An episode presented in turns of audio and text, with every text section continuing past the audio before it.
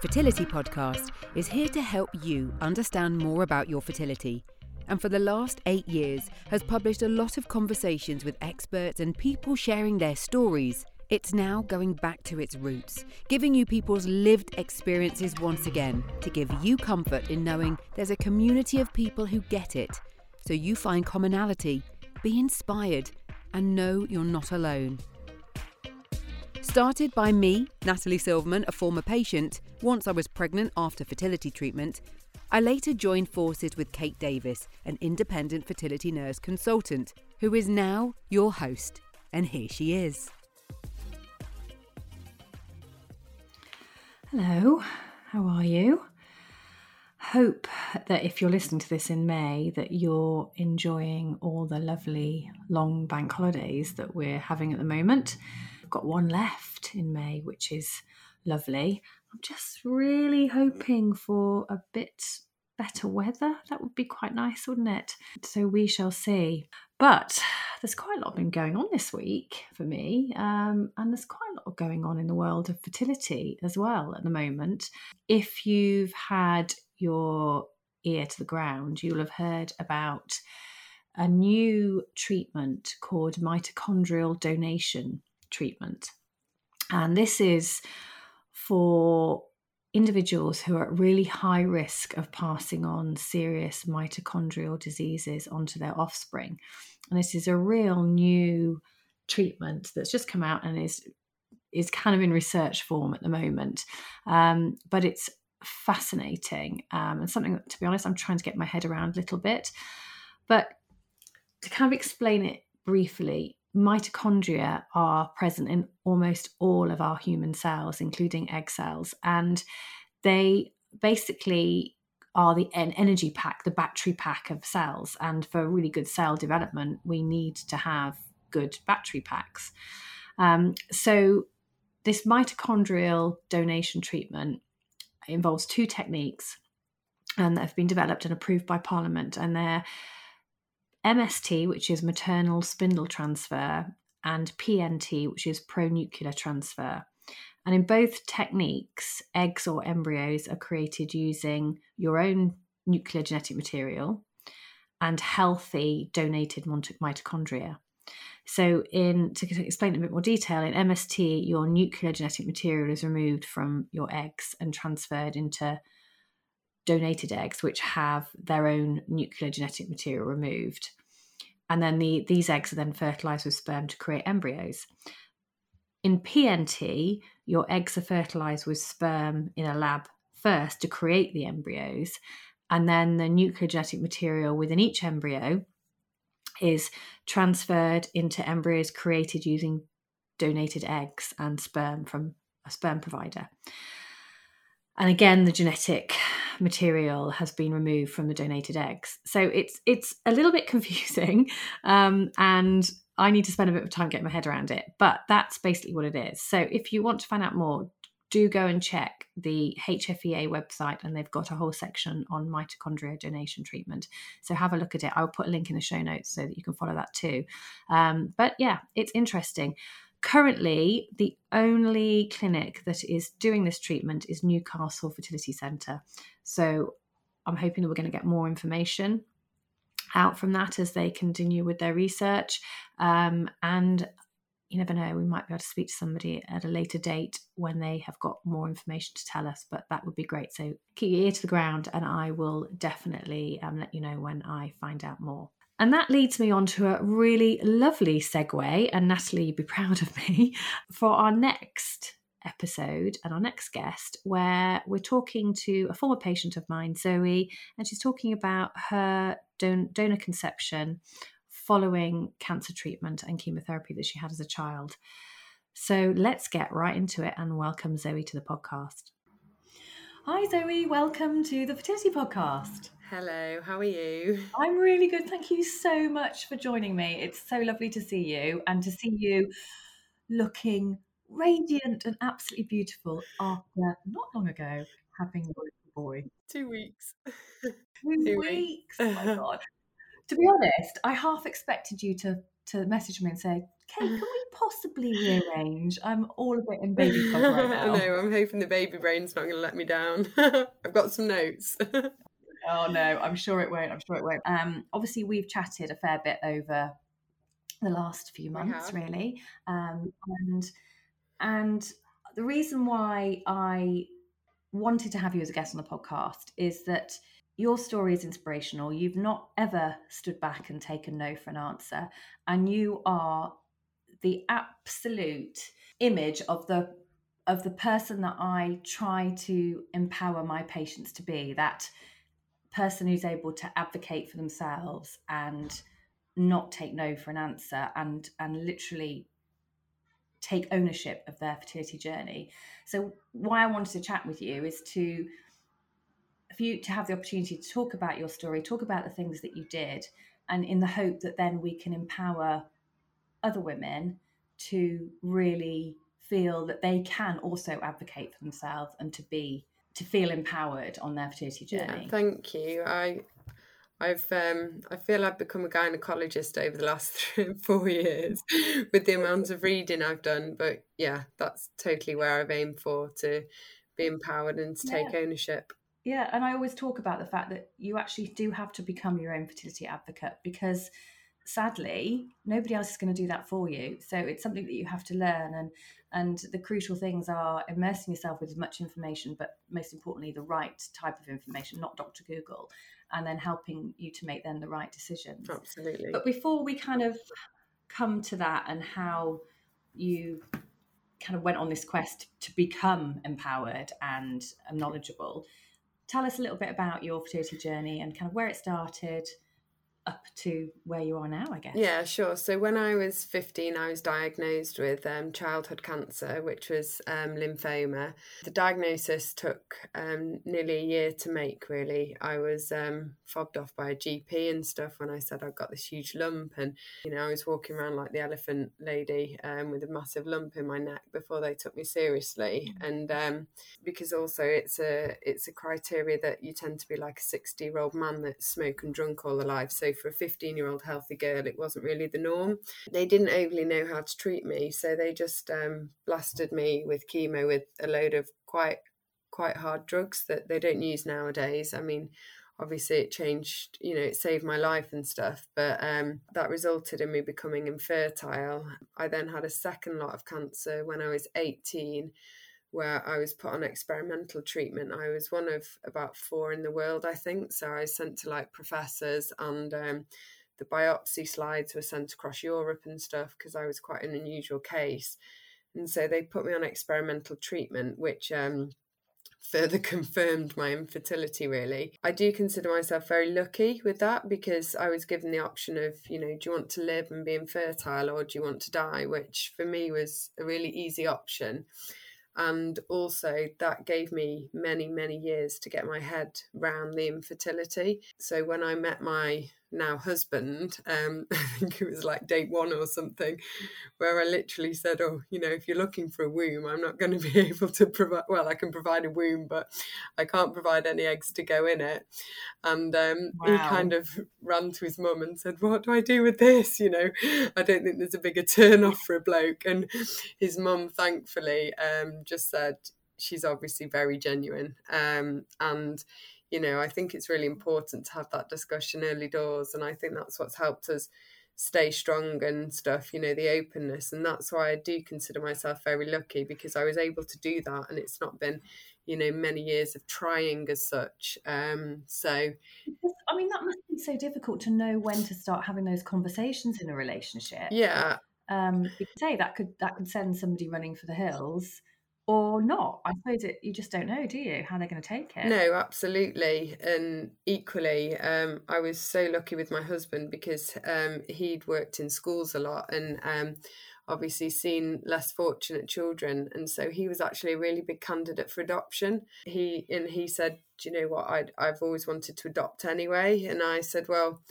please can we try this? Because i'd really like to be pregnant um, and carry a baby. Um, i hadn't quite got to the adoption the headspace for adoption yet. I hadn't ruled it out but i hadn't quite got there yet. And um, so we had that discussion and um, you know it's it's been a journey we've got we've done together. Luckily as he'll never never miss of telling me he's grade a and you know he's got zero problems. He's been through every test there is and he's absolutely wonderful. So you know he got got two thumbs up from the doctor which he was delighted about after after providing his sample. And so um you know he he's been absolutely fine which has probably helped our journey a lot but equally i think humour's helped it you know? Um, there's a there's a book um, I think the lady was on the one of the podcasts previously actually um, an American lady that ended up having triplets and she wrote this book called Laughing's Conceivable or something and um, really like small book but they basically her and her partner used to play like waiting room bingo and things like that of what they saw and I do think you have to find the humor in these things definitely yeah, I think you're right. I think it's I always talk about you know putting the joy back into your life, so it's not all consuming about um, trying to conceive and, and the fertility side of it. And often it's quite difficult to see the humor in it and to and to find things when you're anxious and and worried but it's so important if you can do that and i love the idea of waiting room bingo. yeah i think they did like waiting room bingo and or the olympics or something and they like gave people you know characters and medals for what they'd done and everything so yeah however you can find it really. Absolutely. So then tell us then kind of you obviously decided that that's the route you wanted to go down so what happened then? Yeah so um i was kind of clear that it was donor eggs. When we first got together, or like, you know, um, a few years after, we went to see a UK fertility consultant quite early. We weren't ready to have children there but I just wanted to know if there's anything I should be doing proactively, you know, over the next year or so. He turned around and said, I can have you pregnant in six weeks, to which we were like, oh, we're not ready yet. Um, no worries. And he scanned me and he said, yeah, there's absolutely nothing in your ovaries. So donor eggs is the route you should go down. So he recommended either Spain or Cyprus. I wanted an anonymous donor, and the anonymity laws are different in Spain and Cyprus. Um, and also I think the donors are more plentiful over there compared to the UK. Um, I do believe the treatment's very different, um, and so I opted for Spain. Um, I've spent a lot of time in Spain as a youngster. I kind of can get by in the language and stuff, so I was very comfortable there. And um, as the Spanish, it seemed very right for you, yeah, as a choice. Yeah, and as the Spanish yeah. doctors pointed out, they were like, You're not going to be hard to match to a Spanish person, are you? And I was like, No, shouldn't be. So, um, so we chose Spain and um, I went for when we were then ready, we went back to the English consultant and um, said to him, like, you know, we'd like to start the process. And I always remember leaving his office um, for like the final time before I was going to go to Spain and he shook my hands and he said, Well, I'll next see you for a scan. And I was like, Oh, okay, yeah, cool, thank you.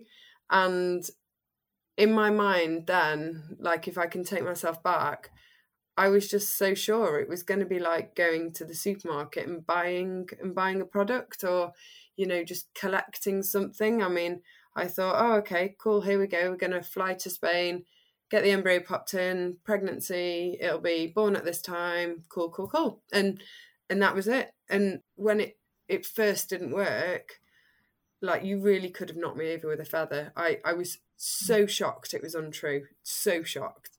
And I think there's there's that perception, isn't there, Zoe, that IVF will fix it. Yeah. And I think there's also the perception that you'll have a cycle of IVF and it'll work. The first cycle will work. Absolutely. And I think it's so important to view IVF as a course of treatment yeah. and that you go into it not expecting necessarily the first time to work, but for your body to understand more about what's going on, for your doctors to learn more from you, that then in subsequent cycles, your success rates are going to go up.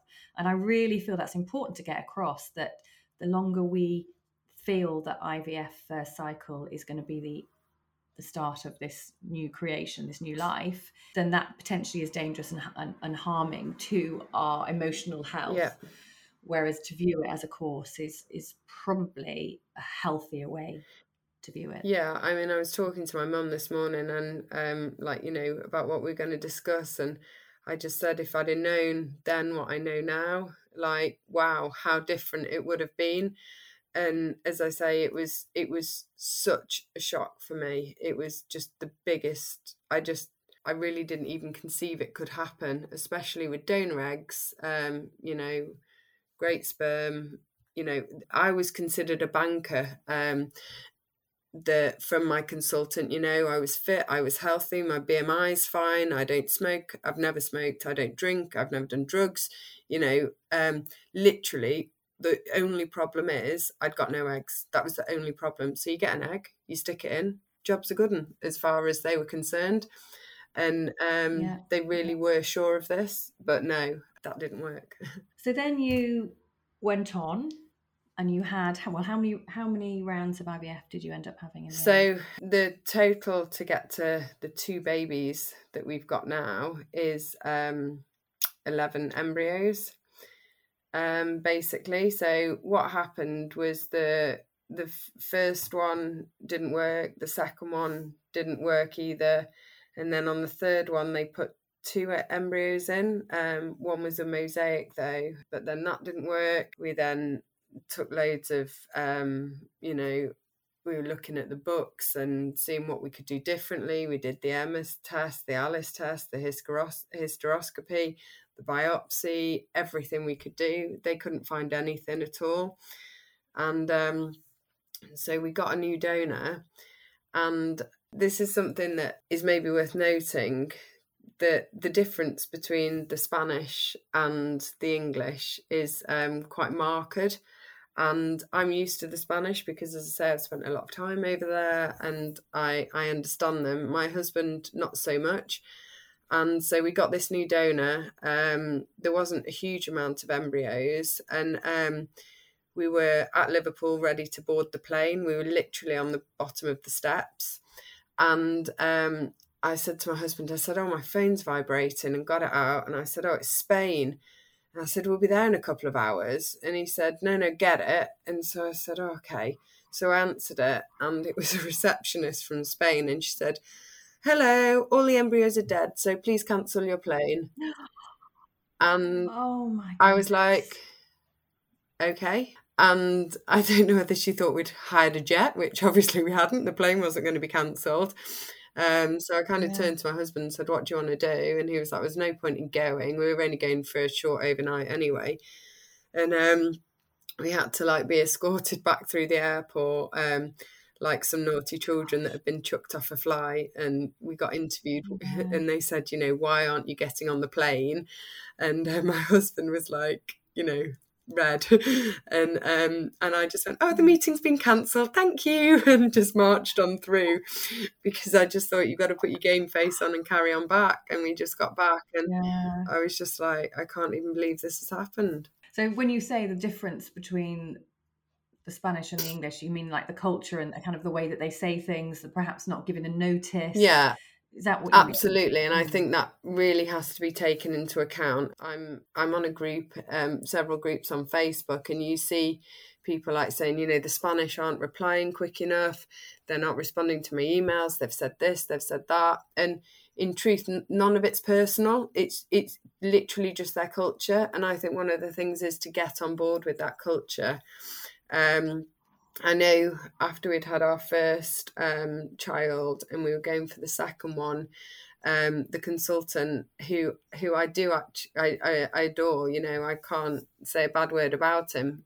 One of the things he did say was, um, if I were you, I'd save your money and take your daughter to Disneyland because you know it's it's tough. Mm. And how many times have I heard that? I've heard it so many times. Yeah, and I think I think you've got to um, not take no notice of these things because obviously it's very difficult to do but you you've got to really put them in a bucket and go that's that's just the way they are they don't mean any malice by it so when we have chatted before one of the things that you struck me um, and that i wrote down was not yielding to the doctors yeah so tell us a bit more about what you mean by that and how you didn't yield to the doctor. Yeah, of course. So um, I had, I don't know whether it is an unusual situation or not, but I had the situation where I had a UK consultant and a Spanish consultant.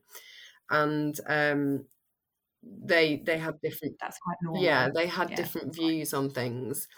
And so after like the first the first embryo didn't work the uk consultant was saying oh you know put yourself on steroids. And then the spanish consultant was like oh no it doesn't need steroids it can just carry on. And then the uk consultant was saying um, we've had really good um, results using Lubion instead of Cyclogest, which is obviously an injectable um, progesterone instead of a pessary. Whereas the Spanish one was going, ah, oh, there's no published papers about it, there's no medical evidence. And I think I think a lot of the time you have to read, read, read, and then figure it out for yourself. So you've got to go, well, am I going to feel more confident? Is it going to do me any harm? you know is it going to do the baby any harm and you you've really got to take a punt on it so one of the things that i looked at but didn't do was um like the ivig and the inter, intralipids and things like that and I I spoke to both consultants and they just said, look, the evidence isn't there. We've maybe tried it once, or it's very expensive, or you need to be careful now you're a mother because this could this could happen. And you know, I think you have to have a really open um, and honest conversation with your consultants. And um, you need to be armed with all of the evidence, all of your beliefs as to why it should work. Um, you need to have a hugely open mind and not take things to heart if they do say no. I do think a lot of this is um, mental as well. I mean, I've tried psychologists and hypnotists and things like that. I've tr- tried all of these things, um, acupuncture, the whole lot. So lots of holistic things as well. But I do think one of the things that is really key is that you're going into this in your best belief. You you believe that this is the right treatment for you. If you go into it thinking, well, they've not listened to me about these these drugs or this medication or whatever, then you're going into it with a negative mindset and you're going into it with doubts.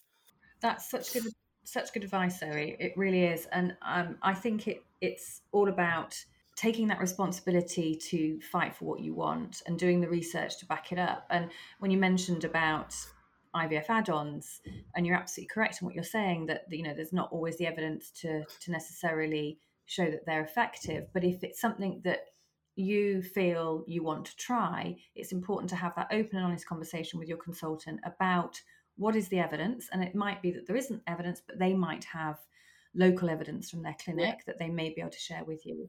But also, most importantly, what are the risks associated? And only then can you make an informed decision. Whether or not you accept those IVF add ons, that's completely down to the two of you as a couple.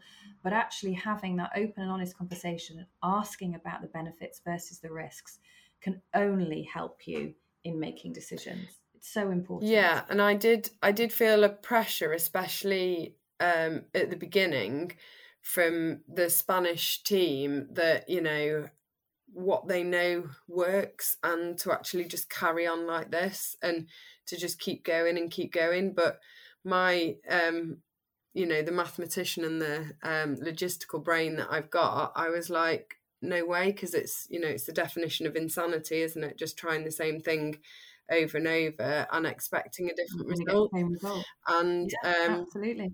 Yeah, so I was determined to try try different things and um, at one stage, I was recommended to go and see a Chinese doctor who um, gave me herbs and things like this, a whole method of Chinese herbs. She's had wonderful results with um, various fertility patients.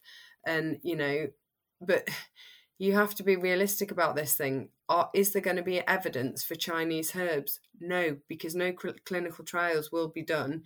No pharma company is going to back a herbal treatment because that's not going to line their pockets. And um, you know they're the ones that do the clinical trials. They're the ones that gets the results. And i think one of the really i mean i work in healthcare anyway so i'm probably more exposed to these things. But i think one of the really key things to know is you're never going to get solid evidence i mean you as um, you know, as a patient, are you going to put yourself forward for um, experimental treatments that could, you know, potentially harm you or your baby or stuff? Because I, I won't even take paracetamol when I'm pregnant. So, you know, um, there's there's no evidence of anything, and also it's um, it's classed like they can't do clinical trials on um, pregnant ladies. Um, you know, no, it's unethical.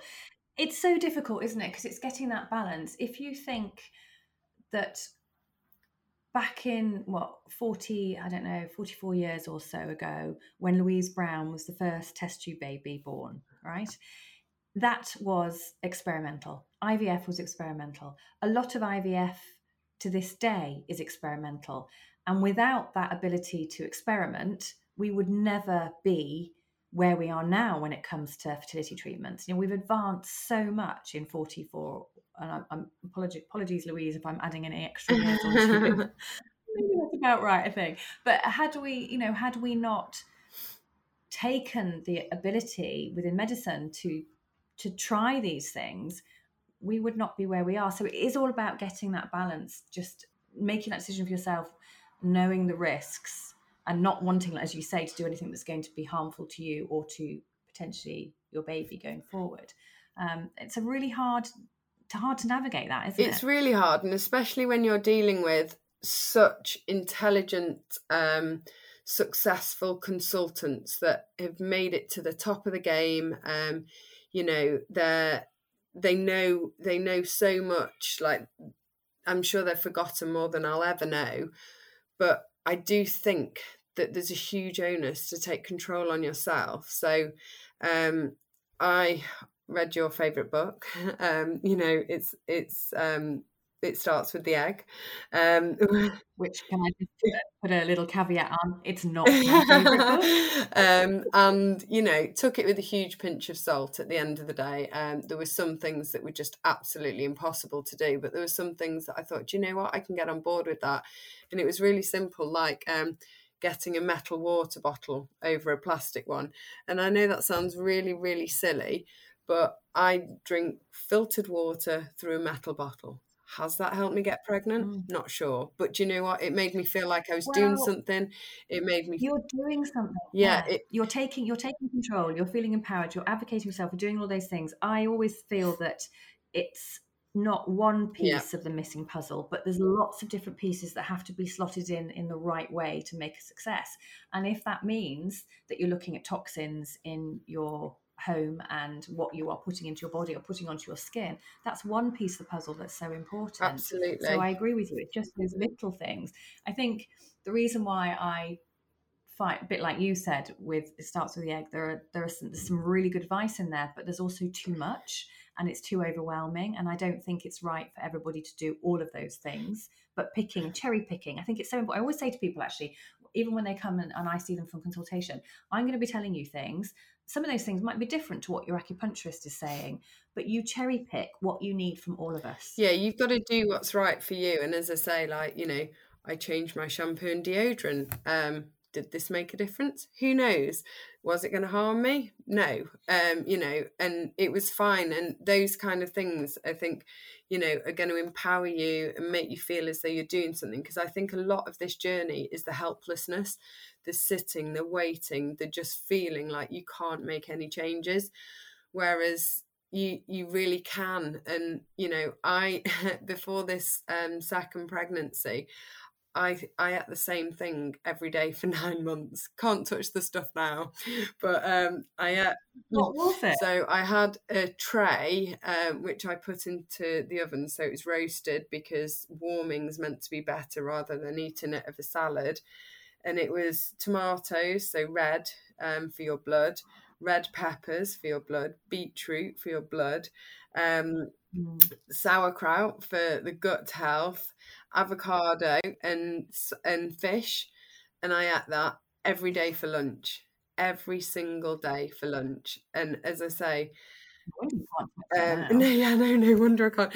And you know, a bit of bit of kefir and kimchi thrown in um, now and then, and you know, I I change my supplements. So you know, I was taking things like royal jelly and um, things like that. And as I say, it's a it's a huge balance of you know, are they going to harm you? Are they going to make you pregnant? Probably not, if I'm really honest. And is the consultant going to advise this to you. No, of course they're not, because they've not got a paper no. in front of them that tells you, you know to mm-hmm. um to put CoQ10 into the into the supplement regime and that will 100% make you pregnant of course it won't and as I say you've not got the pharmacos backing for supplements so you're not going to have clinical trials on it you're not going to have proof but if they mm-hmm. make you feel better they make you feel empowered you do believe in the science behind it. it then really go for it and keep changing those things that's brilliant zoe thank you because like I said at the beginning, it's all about feeling empowered and taking that responsibility to advocate for yourself. If there's one thing that you could say that you wish you'd known way back then that you now know, which you wish you could have done then to make a difference, what one thing would that be? So, one of the huge things in Spain that I didn't realize that I obviously do now is that once a donor, whether they're male or female, has produced six live births, they're then taken off the donor register and they're not allowed to donate anymore. Now, I believe in England they protect a donor so that if they want to have further siblings, full siblings, they can do that.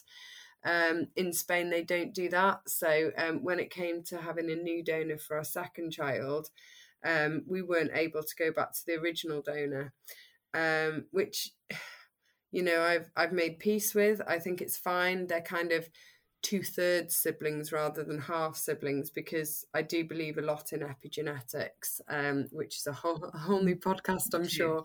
Um, I definitely do one on epigenetics. Yes. Good point. um, and so I do believe they're kind of more siblings. And as I say, this the the new baby looks identical to um, how the toddler looks. Um, so it is good, but I do wish I'd known that. And a lot of the things, especially in Spain, is really it's assumed knowledge. They go, "Oh well, yes, this happens. Didn't you know?" Well, no, I didn't. Spain, I didn't know that because no one told me, and you know. So that's one of the things that I think you need to be really careful of. And as I say, just don't go into it blindly thinking you're going to going to the shop and just picking something up because if I if I knew now, like I mean, you know, the drugs I've introduced, the changes I've made, um, everything. Whether they would have made the difference, I don't know. But as I say, when I went into the sibling round, I thought, oh, I've done this once. This is fine. I'll just follow the same protocol and, you know, here we go. Well, no, it wasn't. Your body's changed. You know, um, I started after my first baby, I started getting huge skin reactions. I've never had skin reactions in my life you know your hormones are changing your body's depleted you really have to treat every single one as a brand new pregnancy. And you have to look at you know the especially things like thyroxine um that's you know a really a really um controversial one because the GPs won't give you thyroxine if you if your TSH isn't above 5 however it needs to be 2 or below ideally for pregnancy. So that's another one but is there any evidence? Not huge evidence. You know, it's one of them. Thank you, Zoe. That has been amazing. I'm absolutely sure that people are going to feel massively empowered and really want to take on that responsibility and their ownership for their fertility journey after listening to you. So, thank you so much. And thank you for being a guest on the Fertility oh, Podcast. Oh, thank you for having me. So, I really hope that you found the episode and the chat with Zoe really interesting. And I would love that this has made you feel a little bit happier, perhaps, to take ownership of your fertility journey and give you the confidence to be your own fertility advocate. Because I think Zoe really illustrates beautifully how she was absolutely able to do that. It's not easy, it's really not easy to do, but I think it does make a significant difference to your fertility journey. So I hope that's been useful. I have to say, what I've been completely and utterly overwhelmed with, and perhaps a little bit part of me has, has found it a bit unexpected, was how willing you all are to share your stories with me and the podcast. And i i thank you so much for that because i know it's not easy to talk about whatever you're going through but what I'm finding, this is what my guests have been telling me, is they're finding it so cathartic to actually be able to talk, to be able to share their experience, and maybe in some ways pay it forward a little bit. And I think that's incredible. And I've been overwhelmed by your willingness to share whether whether or not you've been a previous patient of mine or whether you've just got in touch to say you'd like to talk. So, in that same token, if you'd like to talk, I would love to hear from you. Please get in touch. You can email me on kate at yourfertilityjourney.com. But anyway, please get in touch and we'll be back in two weeks with a returning guest to the podcast. So, we'll see you then. And before I go, if you're listening to this in May, then you might want to know that the fertility show, the annual fertility show, is back on the 20th and 21st of May, so in a week and a half. Um, and the show is always held at Olympia in London. And it's a great place to go if you're kind of thinking about looking at clinic options or wanting to find other resources to support your fertility journey, then it's definitely worth a visit. But if you are popping along, then do come and find me. I'm going to be there for the whole weekend and I'm going to be helping out on the stand with the lovely people from Ovusense. So come along and say hi. Um, be lovely to meet you. And yeah, hopefully we'll see you there. Please do rate and review the podcast as it's brilliant for other people to know what you think. Even just hitting follow or subscribe wherever you're listening to this podcast really helps other people know it's worth a listen. Also, follow Kate on her Insta, which is Your Fertility Nurse. And if you'd like to book in a consultation with Kate to understand more about your fertility and reproductive health, visit yourfertilityjourney.com.